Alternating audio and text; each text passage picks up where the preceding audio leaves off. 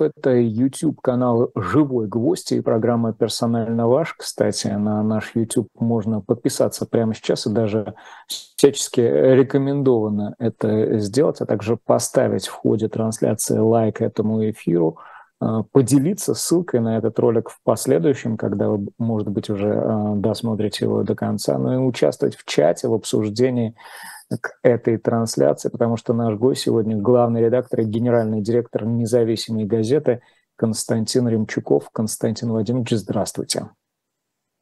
Добрый день.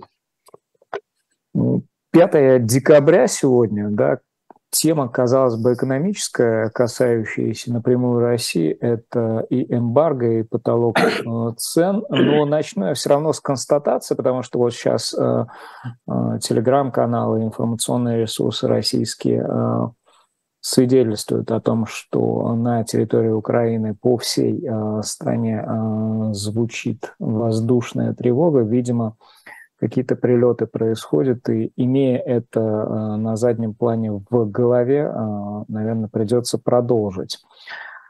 Итак, это эмбарго. Насколько я понимаю, введено ограничение на морские перевозки. Это значит, что стоит ожидать фактического снижения предложения российской нефти на мировом рынке, и когда можно будет судить о тенденциях, какие проекции при всех имеющихся развилках в связи с этим решением и решением по потолку цен мы э, будем иметь уже в обозримом будущем, вот чтобы делать какие-то выводы о том, как это работает и что нам с того.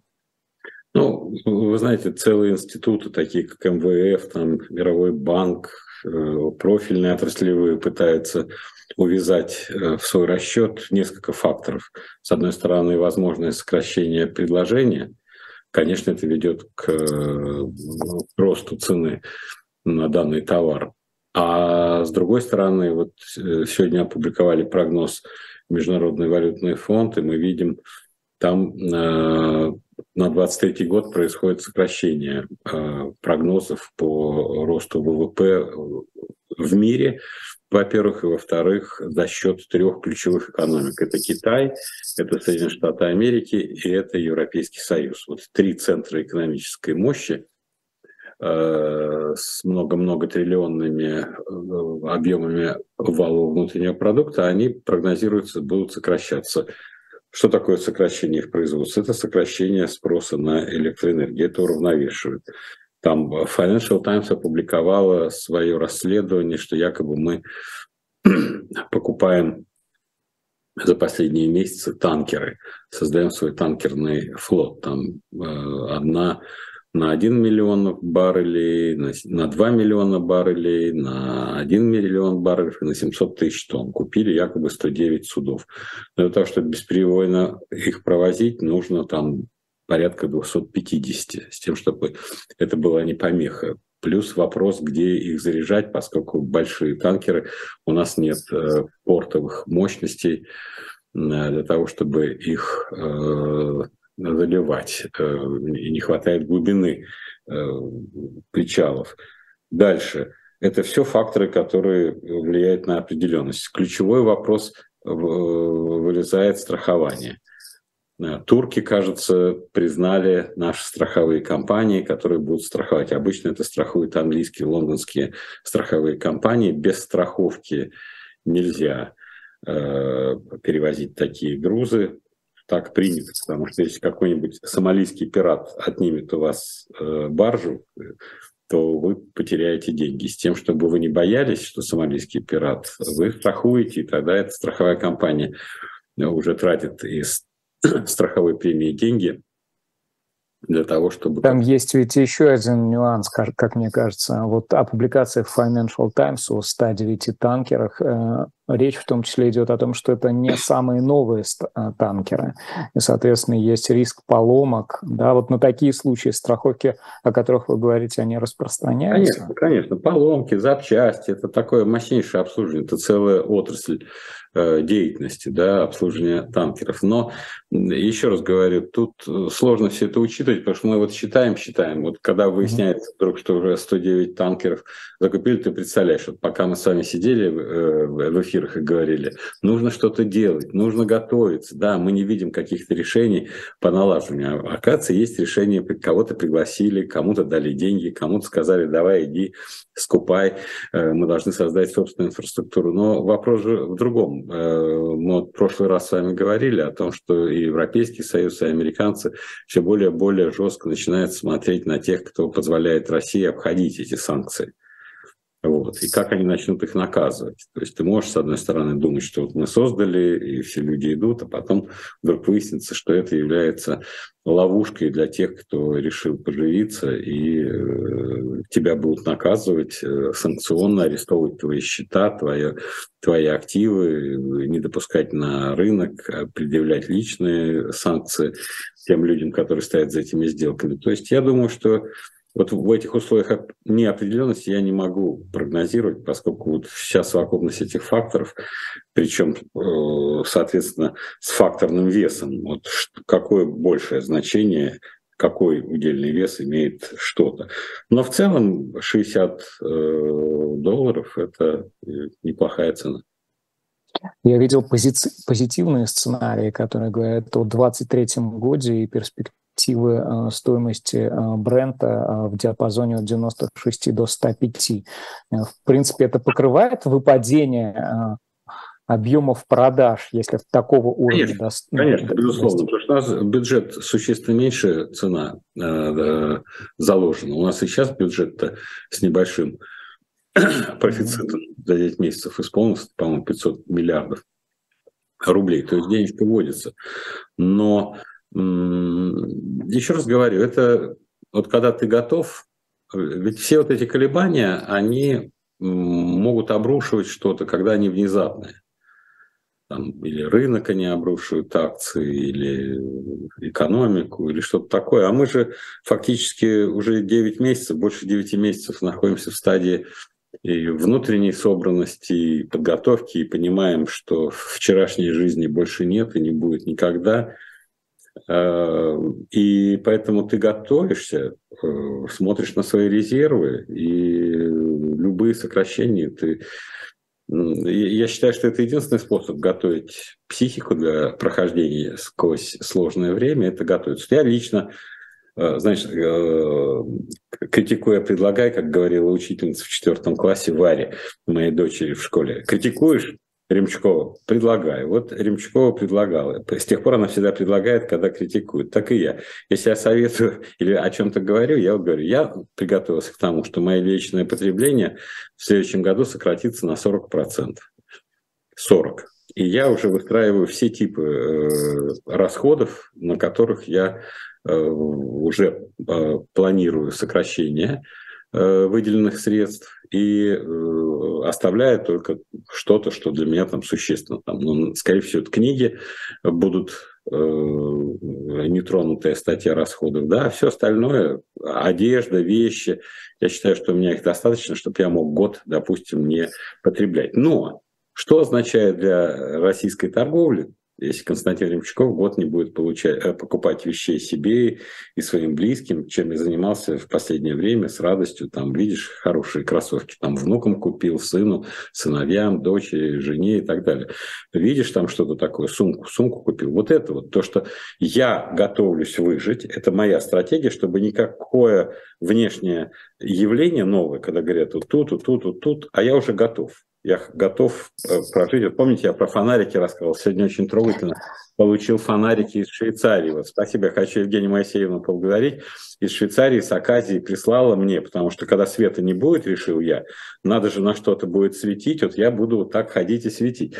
Так вот, Константин Владимирович, но, тем не менее, вот вы говорите о сознательном решении на 40% э, сократить свои расходы, свое потребление. Да, оно э, там обусловлено внешними причинами, но для э, человека, живущего вот на земле, буквально для того самого работяги, о котором вы часто говорите, сокращение вынужденное, да, несознательное на 40%, оно ведь фактически равносильно падению на землю и ну, падению, от которого оправиться, э, быть может, и не в состоянии. Совершенно очевидная вещь. Я рассказываю стратегию выживания. И тут не зависит от ну, как бы абсолютного уровня доходов именно этот аспект. Это психологическая готовность. Я вот, поскольку вас все время Э, наверное, удивляет тем, что я читаю книги про евреев, про которых я не подозревал про их существование в течение всей своей жизни, поскольку не существовало такой темы. А когда я э, увлекся, я уже рассказывал, э, развитием и таким взрывом э, венской культуры, ренессанс буквально вот этого арт-ново и э, арт-деко и философия, и музыка Шонберга, да, я никак не мог понять, почему это все в Вене, конец империи, империя заканчивается, да, и почему такое? Книги пишут лучше всех, философы, выдающиеся экономисты, э, просто ярчайшие все из Австрии, да. И я э, думал, что я легко куплю книгу и прочту. Ну, это же всегда так хорошо. Я полетел в Нью-Йорк, там есть магазин лучший, на мой вкус, книжный, Стренд называется в Нью-Йорке, где вся история, условно говоря, современного книгопечатания представлена. Я проискал все каталоги, нету книги. Никто не может объяснить в одной книге мне феномен расцвета э, венской культуры. И я думаю, ну, конечно, в Нью-Йорке уже все раскупили, полетел там в Париж, Лондон, Токио, нигде не нашел. Но покупал все, что было как-то близко связано. И вот, как э, известно в таких случаях, если не нашел книгу, стоит писать только тогда, когда ты не нашел книгу в магазине. Вот я не нашел книгу в магазине и думаю, дай-ка я изучу, в чем феномен вот этого самого любимого мной периода искусства, который музыку я слышу, слушаю все время книги, читаю, э, на произведения искусства смотрю. Вот. И так я наткнулся на феномен евреев, которым в Австрии перестали их преследовать, сказали, да ладно, пусть они в политику не лезут только, да, пусть займутся э, там журналистикой, правом, э, чем-нибудь таким э, писательским, в общем, несложным. И вот это раскрепощение этого класса людей, которых все преследовали э, в Европе традиционно, да, вдруг придало такой импульс. Не значит, что все, кто творил э, евреи, но атмосфера, которую создавала жизнь, в которой не преследуют никого, и вот эти амбиции всех самоутвердиться, причем все самоутверждались там, что в Германии, что в Австрии не как евреи, а как представители австрийской культуры, немецкой культуры. Ну, короче, я за 7 лет прочитал все, что было написано про евреев, мне просто, я узнал про этот народ, думаю, что же такие люди, их все время гоняют тысячелетия, преследуют, не дают торговать, не дают развиваться, не пускают в бизнес, не пускают в университеты, седла оседлости. А они не только выживают, но и выживают весьма успешно, как сейчас мы видим в начале этого века.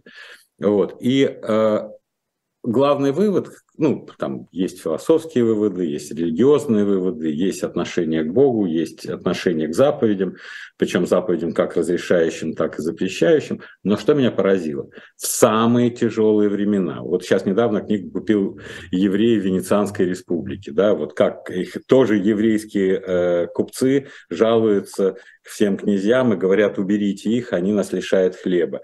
В Гамбурге э, немецкие э, бюргеры жалуются, уберите евреев, они перебивают весь товар всех клиентов. Да? Но когда ты все изучаешь, в самое тяжелое время этот народ умудрялся сокращать личное потребление до нуля фактически. Вот я бюргер я не могу позволить, ну вот у меня дворец здесь, да, вот у меня прием должен быть. Какие бы ни были обстоятельства, я все равно хочу, чтобы моя жизнь продолжалась туда. Эта группа людей за э, столетия выживания научилась, что вот нужно хлоп и схлопнуть доходы. Поэтому есть нечто, что позволяет пережить тяжелые полосы. Мы же знаем, что тяжелая полоса ненадолго.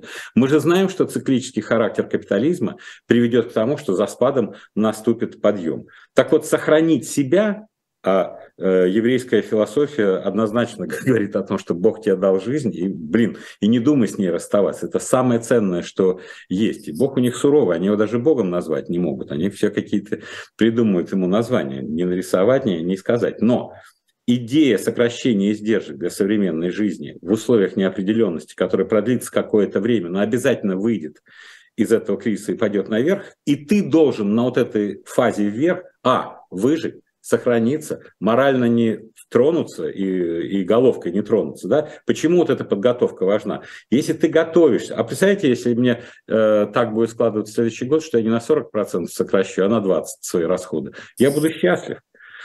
Потому что, смотрите, все пошло лучше, чем я ожидал. С другой стороны, если будет 45% и даже 50%, я, в принципе, и эту цифру уже прошел в подготовленности.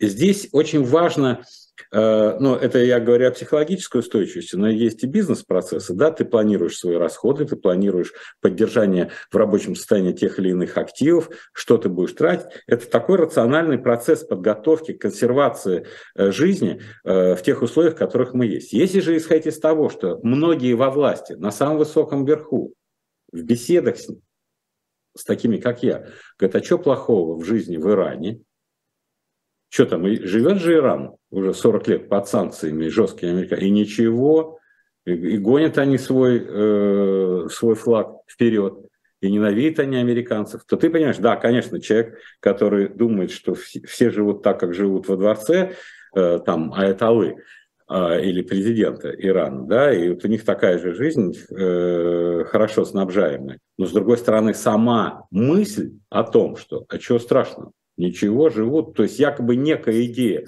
которая лежит в основе вот этого вырезания России из мировой экономики, э, абсолютно жизнеспособна, она есть в голове. Но, по сути, с моей точки зрения, это ошибочная идея.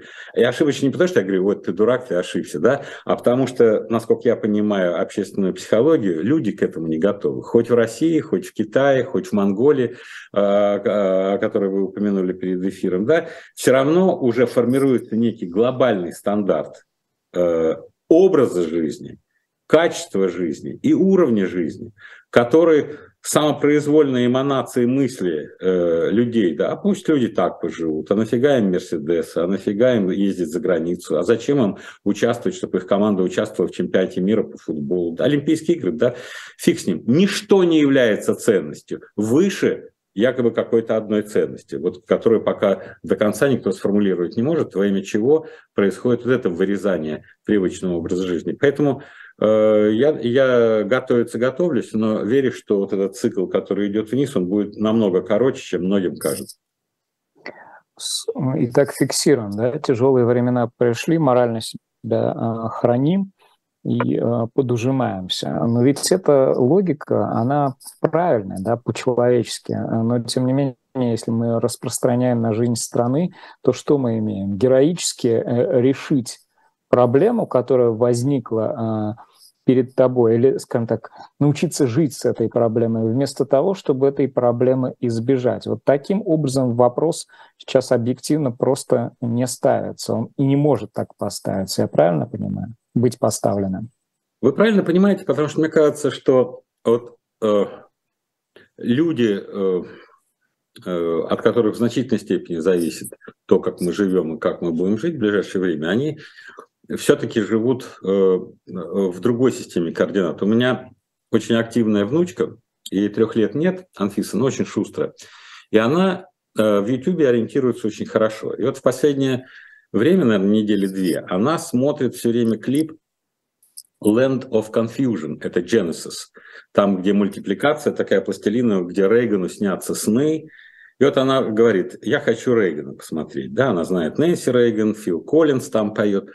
И вот, э, будучи э, фактически вынужден вместе с ней смотреть клип, там, сколько, 35-летней давности, она говорит, о чем он поет, пересказывая. И я вынужден слушать внимательные слова, и получается, что Рейган засыпает, и ему снятся какие-то кошмары, какие-то люди. И э, автор поет о том, что старики ищут врагов в своих снах, где-то в чужих землях, Land of Confusion, а просыпаются у себя э, в кровати уродливые, страшилы, вот те монстры, которые им снятся, на самом деле они окружены этими монстрами. И нас, тогда выясняется, что довольно глубокий смысл у такого взгляда. Вот когда кто-то из власть придержащих ищет монстров, уродов и прочих зомби в чужих землях, то вот когда они просыпаются или встречаются на своих э, э, встречах, да, и обнимают друг друга, то вот в этом мультфильме обнимал бы один зомби другого зомби. на самом деле. И у нас завтра редакционная, по-моему, будет, Андрей Ваганов, отдел наука, он последнее исследование ООН обработал, э, посмотрел, и меня поразило, что в мире сейчас 73% жителей планеты Земля, мы помним, что их 8 миллиардов человек, свыше 10 лет, имеют мобильное устройство. И 75% из них входят в интернет через iPhone. И если кто-то из руководителей говорит, что он айфоном не пользуется, что гаджетами не пользуется, что интернет это бяка, потому что там не смотрите интернет, там все, то ты понимаешь уровень вырезанности и личной из этого тренда. Ребята, 73% из 8, это 5, больше 5,5 миллиардов населения на Земле ориентируются на гаджеты и на информацию там. И что бы ты ни хотел, какую бы ты не вглядывался там в 9, 10, 11 век до нашей эры, в поисках э, узнать какую-то правду, там эту правду не увидишь, потому что человечество поменялось. И здесь э, мы сейчас, я думаю, уже после вот этих месяцев становится очевидно, что мы присутствуем при э, такой весьма драматической, если не сказать трагической схватке воли людей со своими представлениями, с реальностью которая им не нравится, но которая является объективной. Вопрос, кто победит? Воля и ложное представление или реальность, которая не нравится? Мне кажется, реальность победит. Ну, то есть вот стандарт миропонимания можно каким-то образом в прокрустово ложе представление людей, а, пленников а, вот этой идеи, там, как угодно это назовите, вогнать, но а, реальность, вторгающаяся в тебя и в твой мир с экранов смартфонов, она откорректирует все в должном направлении, рано или поздно. Хотелось бы, чтобы рано. Скорее Вы рано. Про Рейгана... Именно потому Вы что про... да, 75%. Про Рейгана вспомнили а, и про Genesis. А, помните этот анекдот, который он году в 87-м рассказал про а, то, как автомобили в России выпускаются, о том, что ты записан на первую или на вторую половину дня спустя 10 лет. Он говорит, а какая, какая, какая вам разница через 10 лет? У меня водопроводчик заказан на это время. То есть не ждем, готовимся, храним себя для, для времени через 10 лет. Но я все же вернусь к Китаю и к нефти. Немножко э, не отпускает меня этот игрок, потому что вижу э, сообщение МИДа китайского, Э, комментирующую потолок цен на российскую нефть. И возвращаясь к сказанному вам о трех э, вот этих геополитических э, горизонтах, которые в следующем году, видимо, ожидает просадка по ВВП. Что же говорится в этом сообщении китайского МИДа? Все стороны должны предпринять конструктивные усилия ради безопасности глобальных поставок нефти. Китай и Россия сотрудничают по энергетике на основе уважения – и взаимной выгоды. я задаюсь вопросом, вот эта взаимная выгода, она в конечном счете а, к чему а, по линии Москва-Пекин сводится? То есть это значит, что Китай является тем не подконтрольным, не подцензурным, а, скажем так, игроком на мировом рынке, которому вот так вот погрозить пальцем и сказать, а Слушай, не делай так. Я имею в виду э, погрозить со стороны Запада. Невозможно. То есть это э, сила э, такого порядка, что ну, ни, ничего не сделать здесь. Нет, ну Китай это сила, безусловно. Все-таки 14-15 триллионов долларов – это очень большой ВВП. Но это и большая зависимость. Еще раз подчеркиваю, что феномен китайской экономики, как и многих азиатских чуд, начиная с японского экономического чуда, потом Тайвань, Южная Корея, э, Гонконг, Сингапур, потом страны такие, как Вьетнам, Малайзия, э, Филиппины, Индонезия в какой-то степени. Э, в основе лежала экспортная стратегия. Все, что ты производишь, сначала приходят иностранные прямые инвестиции – Иностранные прямые инвестиции – те, которые строят заводы, приносят технологии, навыки, практики, управленческие решения, доступ к рынкам. Приходит и за счет более дешевой цены э, рабочей силы э, современные методы контроля качества очень хороши. все компьютеризировано, цифровизировано, поэтому научить элементарным навыкам рабочую силу легко, контролировать еще легче. И продукция, сделанная в Китае, в том же или в Малайзии, хотя там бренд может быть мировой, там Sony, условно говоря, или Apple, она будет такая же, как если бы ее делали э, где-то в развитых странах, к чему больше привык, там, сделано в Швейцарии, там, или сделано, или сделано в Германии. Вот. Что происходит сейчас? Э, прямые иностранные инвестиции вот в этом году Соединенные Штаты Америки в несколько раз, по-моему, раз в семь превышает прямые иностранные инвестиции в Китай. Это впервые так. Раньше Китай притягивал себе, а сейчас в Китай, по-моему, всего 35 миллиардов, что ли, пришло. Это первое. Значит, Китай впервые со времен Дэн Сяопина, то есть за 40 лет, сталкивается с новым явлением, когда иностранный капитал, который является носителем технологий, брендов и доступом к рынкам, не считает Китай э, местом приземления э, с последующей выгодой. Вот этого же не было 40 лет, поэтому Китай здесь. Инструкции, которые идут из э, экономических центров и из штаб-квартир компаний, перемещайте производство в соседние страны. А главный итог двух лет, двух лет ковида и этот третий год э, – это разрыв бесперебойного действия глобальных цепочек стоимости или глобальных цепочек поставок. Вот то, как мир развивался последние там 30 с лишним лет в рамках глобализации, это было счастье. Вот ты только должен задуматься, я хочу, хочу производить вот это. Смотри, какая у меня хорошая идея.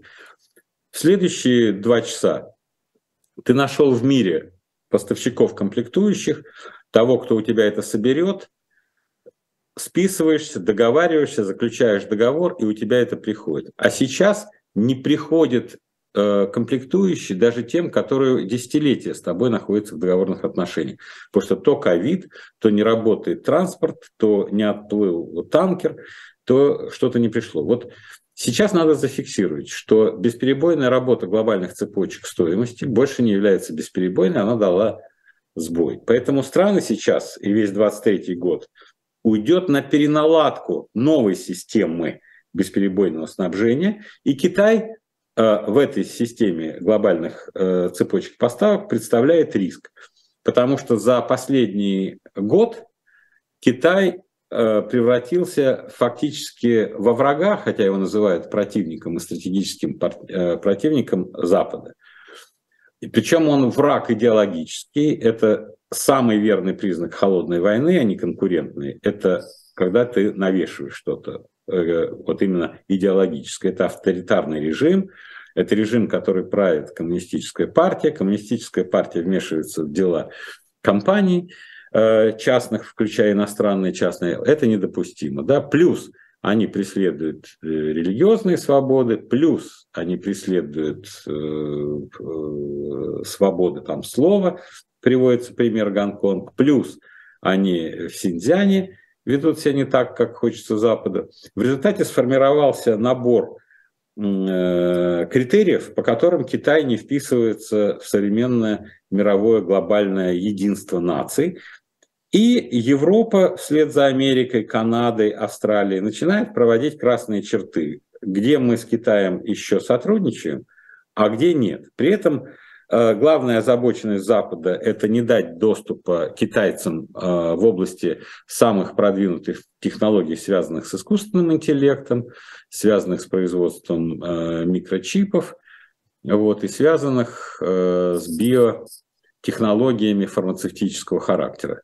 Потому что э, Запад подозревает, что Китай, посылая по 350-400 тысяч своих студентов и научных работников каждый год в Америку и в развитые страны, занимался фактически технологическим э, шпионажем, воровал э, подходы научные, приезжал к себе и на основе, если физические товары, они просто занимались тем, что разбирали его по винтику, и смотрели, как он собран, и декомпозицией такой занимались, да, и потом начинали производить по аналогии свое. разобрав по винчику западное, да, то здесь это э, большие инвестиции. При этом эти инвестиции ты не, не можешь очень быстро преодолеть. Это годы и фундаментальных исследований, и прикладных исследований. И если их отрезать от доступа э, к колодцу с этими решениями, которые существуют на Западе, то Китаю потребуется годы или десятилетия с тем, чтобы пройти этот путь. И считается, что именно за этот период, с одной стороны, американцы не допустят плана Китая выйти на первое место там, к 1935-1936 году, а уж 49 год, когда э, столетие китайской революции, Китай должен был встретить абсолютным э, мировым лидером. Вот Запад этого не хочет. Если раньше это было как бы обсессия э, гражданина Трампа, то сейчас в этих терминах выступают фактически все западные лидеры, и, э, значит, здесь есть такой конфликт. При этом, значит, это сближает Китай с Россией, потому что и Россию называют авторитарным режимом, и Китай называет авторитарным режимом. Но Россия является непосредственной угрозой из-за конфликта на Украине, а Китай потенциальной угрозой, но все-таки какие-то зоны стратегического партнерства с ними надо сохранять. Что касается интересов Китая, то мы с вами говорили об удивительном прагматизме э, китайской, китайских конфуцианцев и Си Цзиньпиня, и он будет искать э, сферы, где пока можно торговать с Америкой, понимая, что каждый процент падения ВВП, каждый процент падения объемов экспорта из Китая – это внутри китайские проблемы. Это безработица, там 1% упадет, 20 миллионов безработных у тебя образовалось. Для полутора миллиардного Китая вроде бы мало, а абсолютная масса 20 миллионов безработных – это очень много. Они недовольны. Кризис с ипотекой, кризис в жилищном строительстве. И э, поскольку модель э, китайского развития – это долговая модель, ярко выраженная долговая, да, у них очень много внутренних долгов, потому что они легко выдавали кредиты под залог земли, поэтому очень многие провинции взяли эти кредиты под залог земли с тем, чтобы развивать вот этот development. Э, но когда у тебя кризис, у тебя залоговая стоимость земли падает. То есть спрос на нее падает, она никому не нужна. Стало быть, твой залог обесценивается, ты не можешь его вернуть. То есть, он говорит, ты не можешь реализовать землю, если кто-то тебе отказывается возвращать кредит, ты говоришь, ну заберите землю, которая лежала в обеспечении. Ты берешь эту землю и получаешь половину кредита, там, не знаю, 30% кредита. Это приводит э, к большому напряжению. Поэтому Китай, э, китайская экономика, я думаю, столкнется э, с серьезными вот этими структурными внутрикитайскими вызовами в 2023 году. И с этой точки зрения, конечно, в значительной степени Китаю не до нас. Ну, конечно, не до нас, потому что полтора миллиарда – это в 10 раз больше, чем русских, чтобы Китай об этом думать. Поэтому какое-то внешнеполитическое э, сигналы о том, что мы вместе, мы идем, будут даваться, потому что а что еще делать? Но э, Китай погрязнет в своих собственных проблемах, э, потому что они глубокие, серьезные, системные. И если нет вот этой бесперебойной машины, произвел загрузил на танкеры и продал в Америку или в Европу, или по всему миру, и все живут, опять идут брать кредиты, берут ипотеку, берут дома, берут квартиры, а вдруг это останавливается, и надо только погашать ипотеку, а работы нет. Вот с этим Китай столкнется, я думаю, 23 год у них будет очень сложный. И потом еще раз говорю, им особо не до нас. Им особо не до нас да и миру не до нас в, в, в, в обозримом будущем, возможно, станет, когда эта война, когда это специальная военная операция. Никому ни до кого дела нет. Вот это тот, кто будет руководить страной э, в будущие годы, должен запомнить, что если ты лидер государства, ты должен понимать, что никому до нас дела нет. Потому что венграм есть дело до венгров, полякам до поляков, австрийцам до австрийцев, китайцам до китайцев, американцев до американцев. Вот как только ты это поймешь, ты поймешь, что та конкурентная борьба, которая выливается или в санкции, или в какие-то штрафы, или в какие-то расследования против тебя.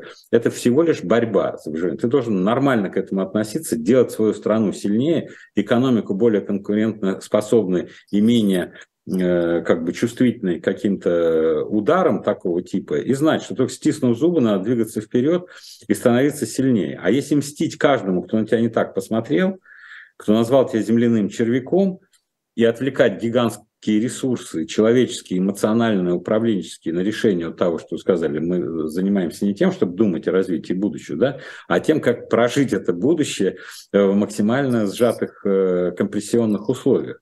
Вот это неправильная э, цель. Мы двигаем повестку из созидательной, конструктивной. Давайте подумаем, какие у нас облачные технологии будут применяться. Давайте посмотрим, какие у нас компании интернет э, развиваются и представляют интерес для наших инвесторов. Давайте создадим собственные какие-то мегагиганты, если мы такие способные ребята. Да?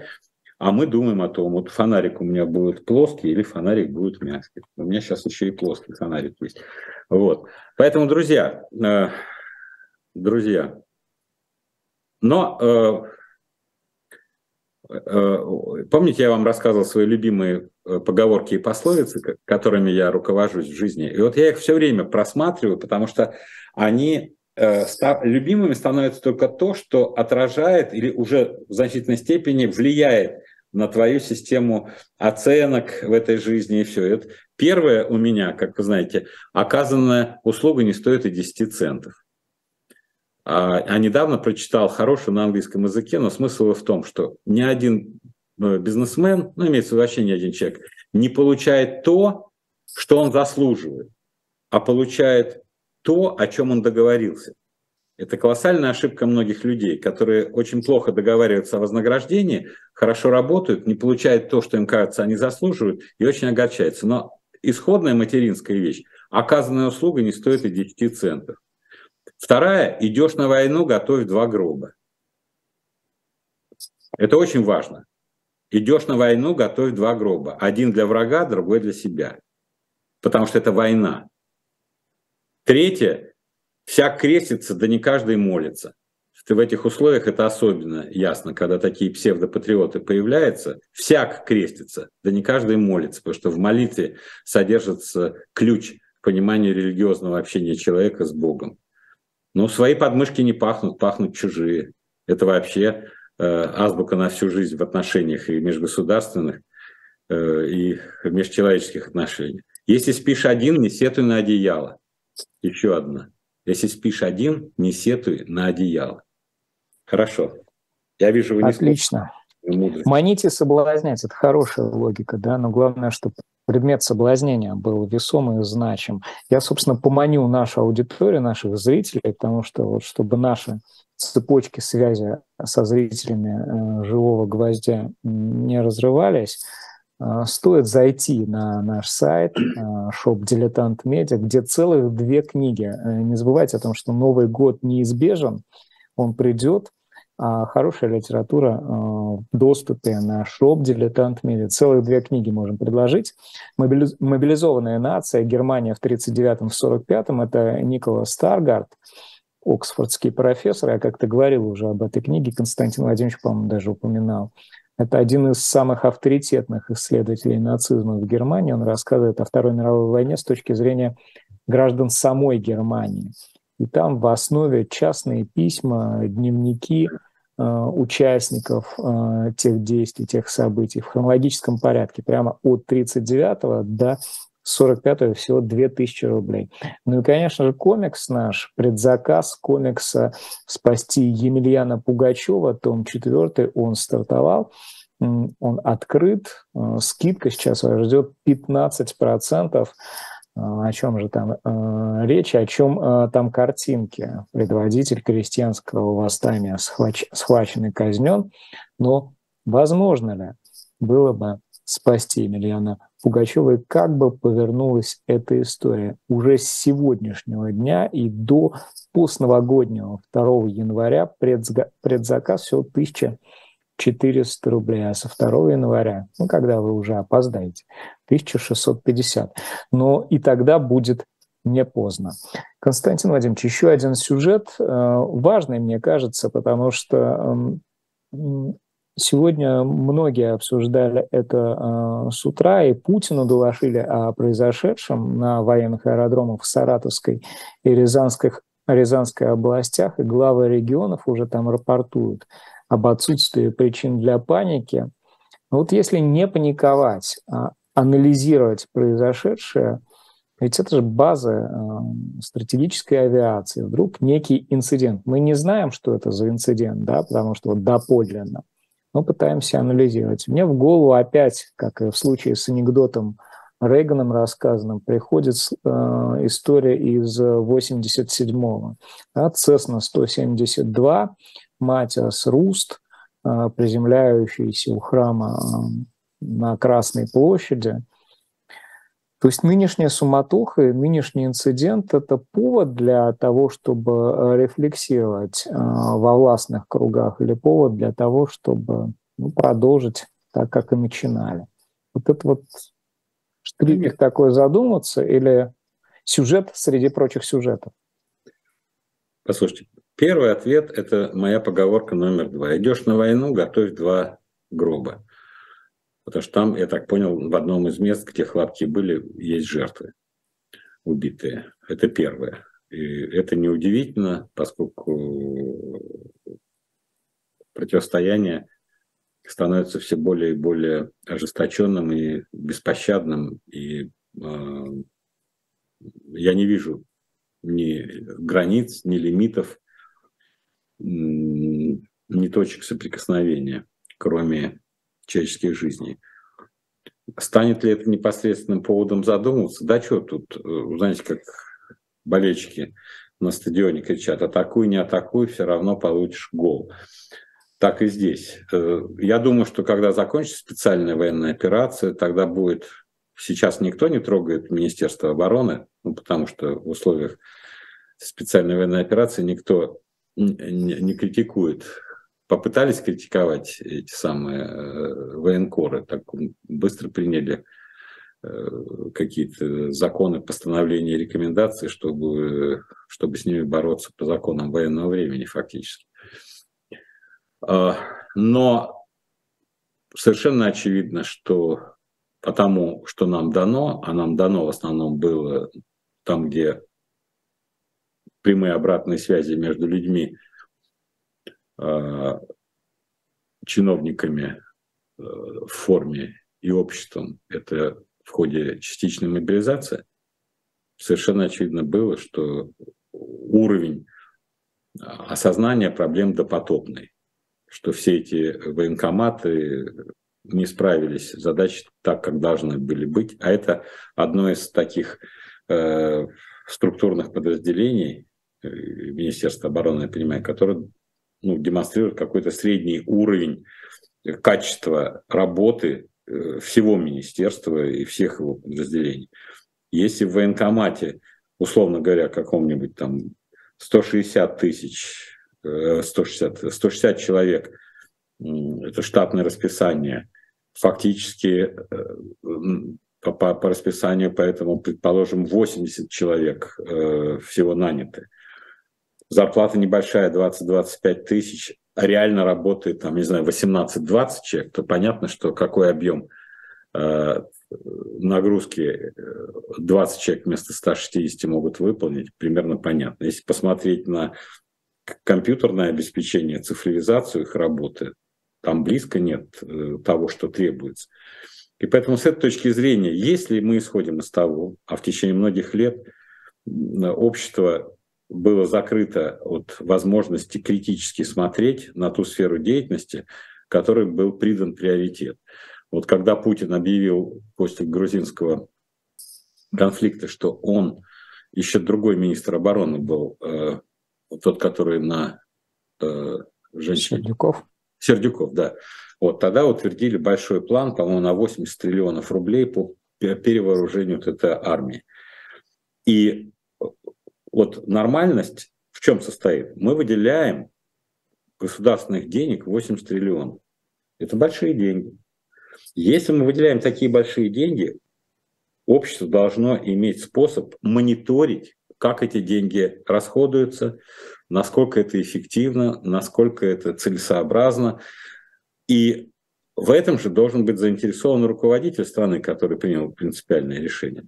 Но у меня создалось впечатление, что общество неадекватно было проинформировано о том, как именно тратить. Потому что все это военные статьи, это не вашего дела, тратим так, как надо. А Сердюков, я помню, э, я тогда общался с, э, с этими, да и с Сердюковым мы, по-моему, встречались, главреды. Э, вот запомнилось принципиальный конфликт. Сердюков, вроде не военный, его называли там директором мебельного магазина, что ли, да, но чувак оказался такой, с практической жилкой. Он приходит и говорит, вот мне нужно там вот этот самолет, вот мы выделили такой-то бюджет, танки, самолеты, вот такого качества. А ему приходит и говорит, вы знаете, за эти деньги, которые вы выделили, у вас не два танка будет, как вы хотели, там, а 1,3 танка. Он говорит, это точно такие же танки? Ну да, точно такие. А почему одна и три? А вот произошло э, подорожание этого, этого, ну, вы знаете, любой производственник тебе объяснит, почему надо. И я так понимаю, Сердюков зарубился с военно-промышленным комплексом в то время именно по главному основанию. Он хотел прозрачности расходов, себестоимости продукции с тем, чтобы обосновать цена образования в военном секторе. А военно-промышленный комплекс, который все через одного генералы и адмиралы, все очень такие крутые люди, да, и вдруг приходит к ним какой-то директор мебельного магазина и, и, и не позволяет им эти деньги иметь. И они его очень быстро сплавили, естественно. То есть они не дали ему. То есть методологически, я считаю, Сердюков был абсолютно прав. Он хотел добиться прозрачности, структуры, издержек по созданию систем вооружения. А когда его убрали, э, я так понимаю, что нынешние руководители Министерства обороны поняли, что они не могут бороться с этим монстром в лице ВПК, да и не хотят. Они просто им сказали, ну вот нам надо там 10 самолетов или 30 самолетов. Сколько они у вас там стоят, это пусть ваши сами ведомства там решают. И перешли на бесконфликтный такой тип отношений с ВПК конфликтные, бесконфликтные. Мы видим, что новейшие типы есть, но не в том количестве, э, не так подготовлены. Но я думаю, только когда закончится специальная военная операция, э, мы узнаем правду, потому что э, я думаю, все примерно уже сейчас тем, кто имеет доступ, я думаю, это прежде всего ФСБ, уже более-менее известно. Все беспорядки, которые ФСБ выявила. И наступит момент, когда будут искать э, козлов отпущения. И вот я думаю, там мы много узнаем тогда.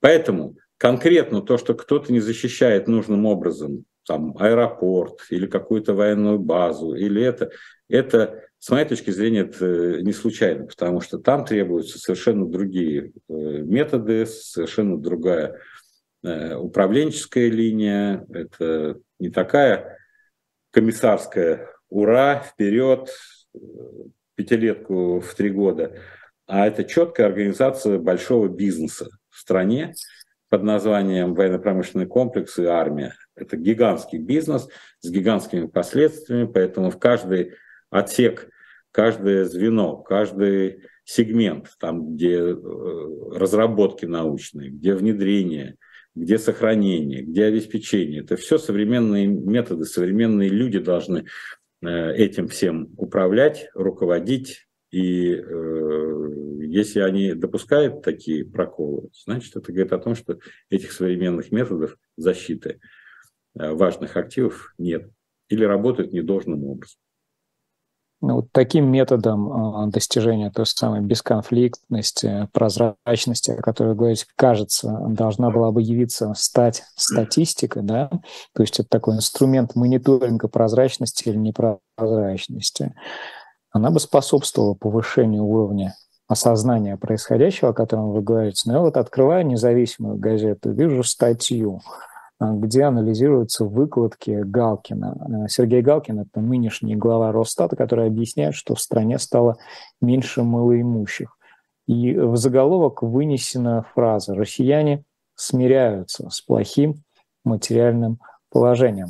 Дальше э, ну, такой аргумент. Не аргумент, а диспозиция. 10 лет снижения реальных доходов населения принесли удивительные последствия. Чиновники научились отчитываться о сокращении бедности в стране даже при общем сокращении доходов граждан. Константин Владимирович, это удивительный феномен или ну, чем, чему тут удивляться? Все то, о чем вы говорите, это и есть. Во-первых, э, ну, удивиться чему-то можно. Мы сейчас, мы вчера на летучке, когда обсуждали структуру этой публикации, вот как оттолкнуться, вот как можно, официально Росстат нам говорит, что 10 лет у нас сокращаются реальные доходы населения. Да? Когда прошло 2 года, 3, 4, 5, 6, мы говорим, не могут реальные доходы населения. Неужели вот по-прежнему телевизор побеждает холодильник? Говорили мы. А тут уже 10 лет, даже больше, чем 10 лет, реальные доходы населения падают. А на вопрос социологов, вы стали жить хуже или лучше, никто не говорит, что хуже.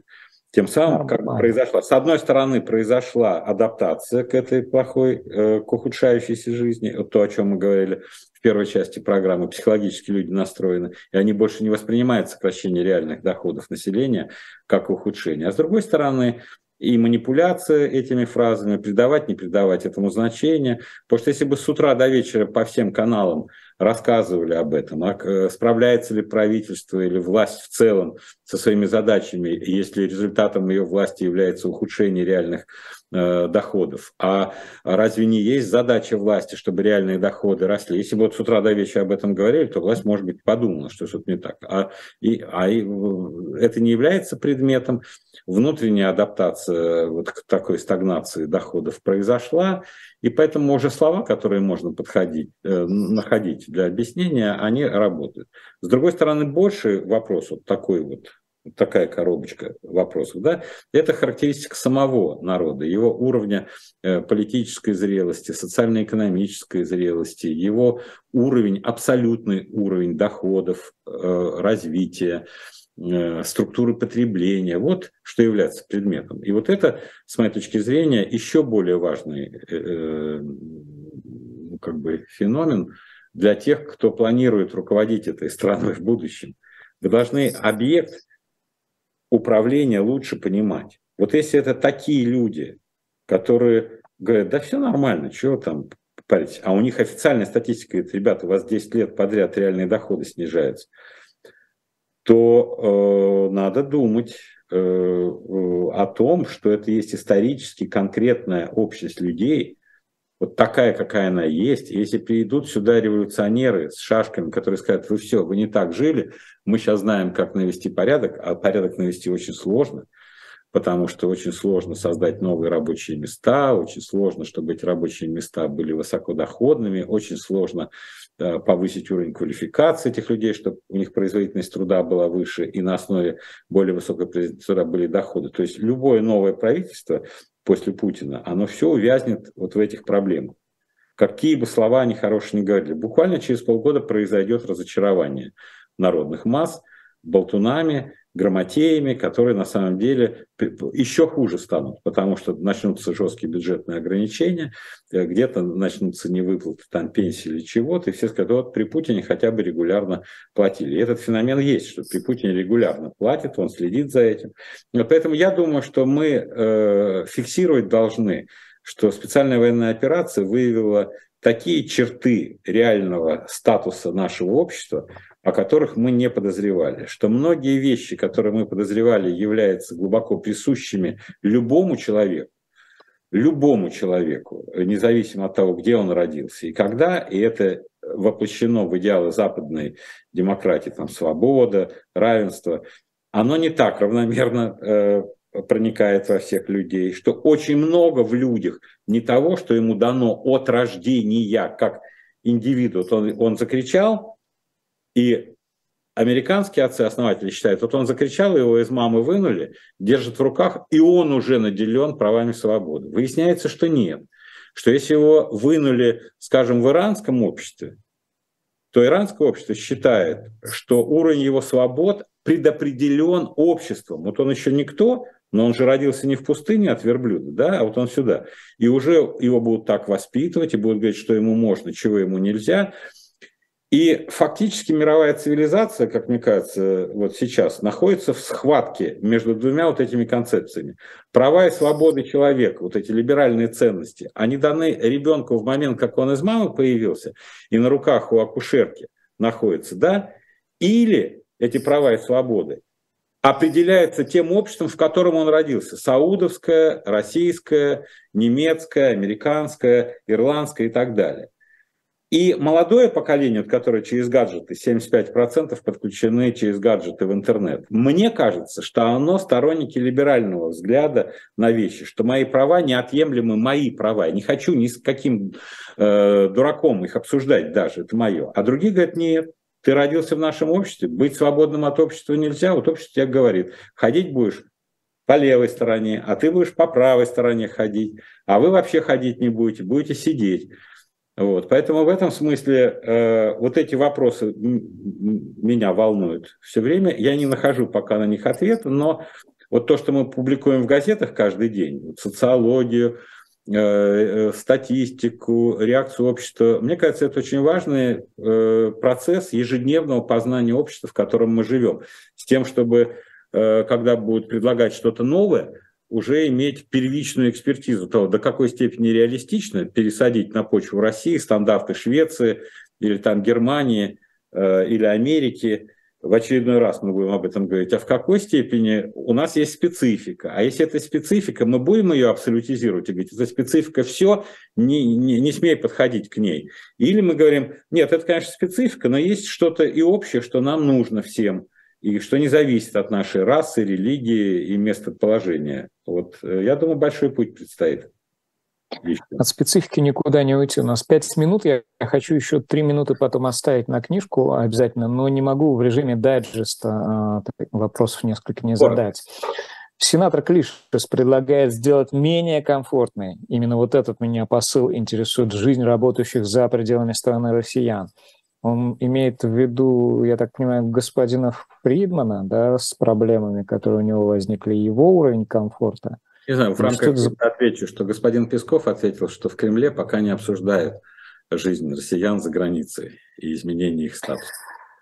Э, редакторская тема, история с э, дождем, э, который признан у нас иноагентом.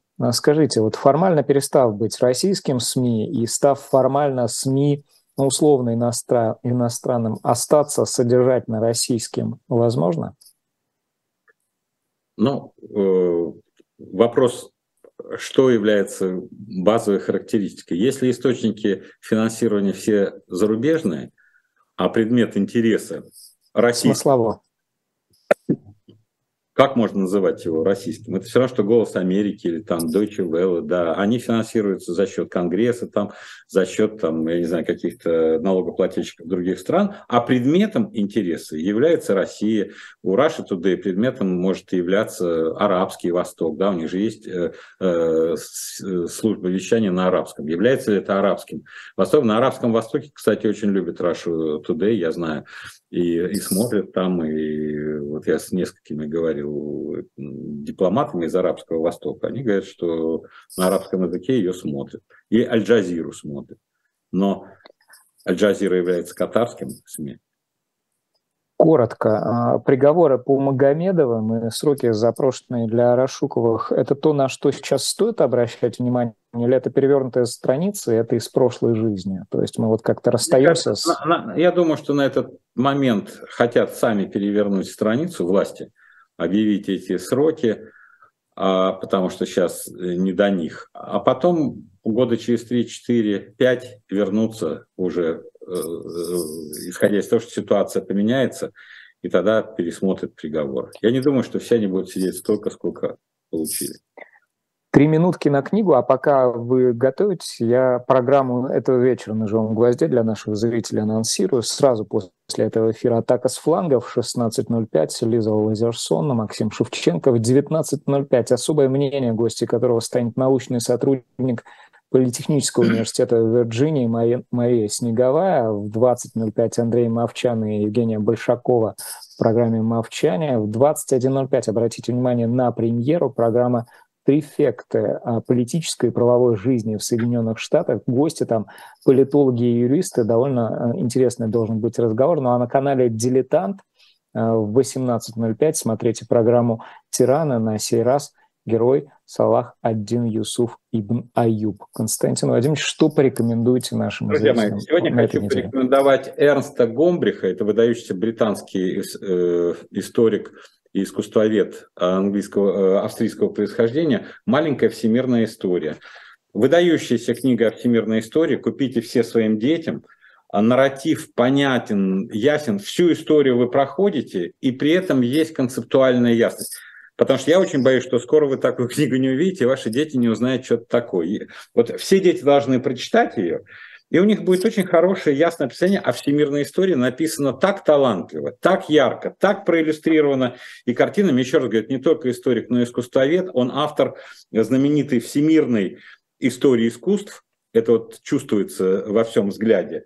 И я, когда купил ее, э, пришел домой, посмотрел, на следующий день метнулся и купил, чтобы всем своим внукам, родственникам, внукам дать, потому что я хочу, чтобы дети ознакомились со всемирной, с маленькой всемирной историей Эрнста Гомбриха как можно быстрее.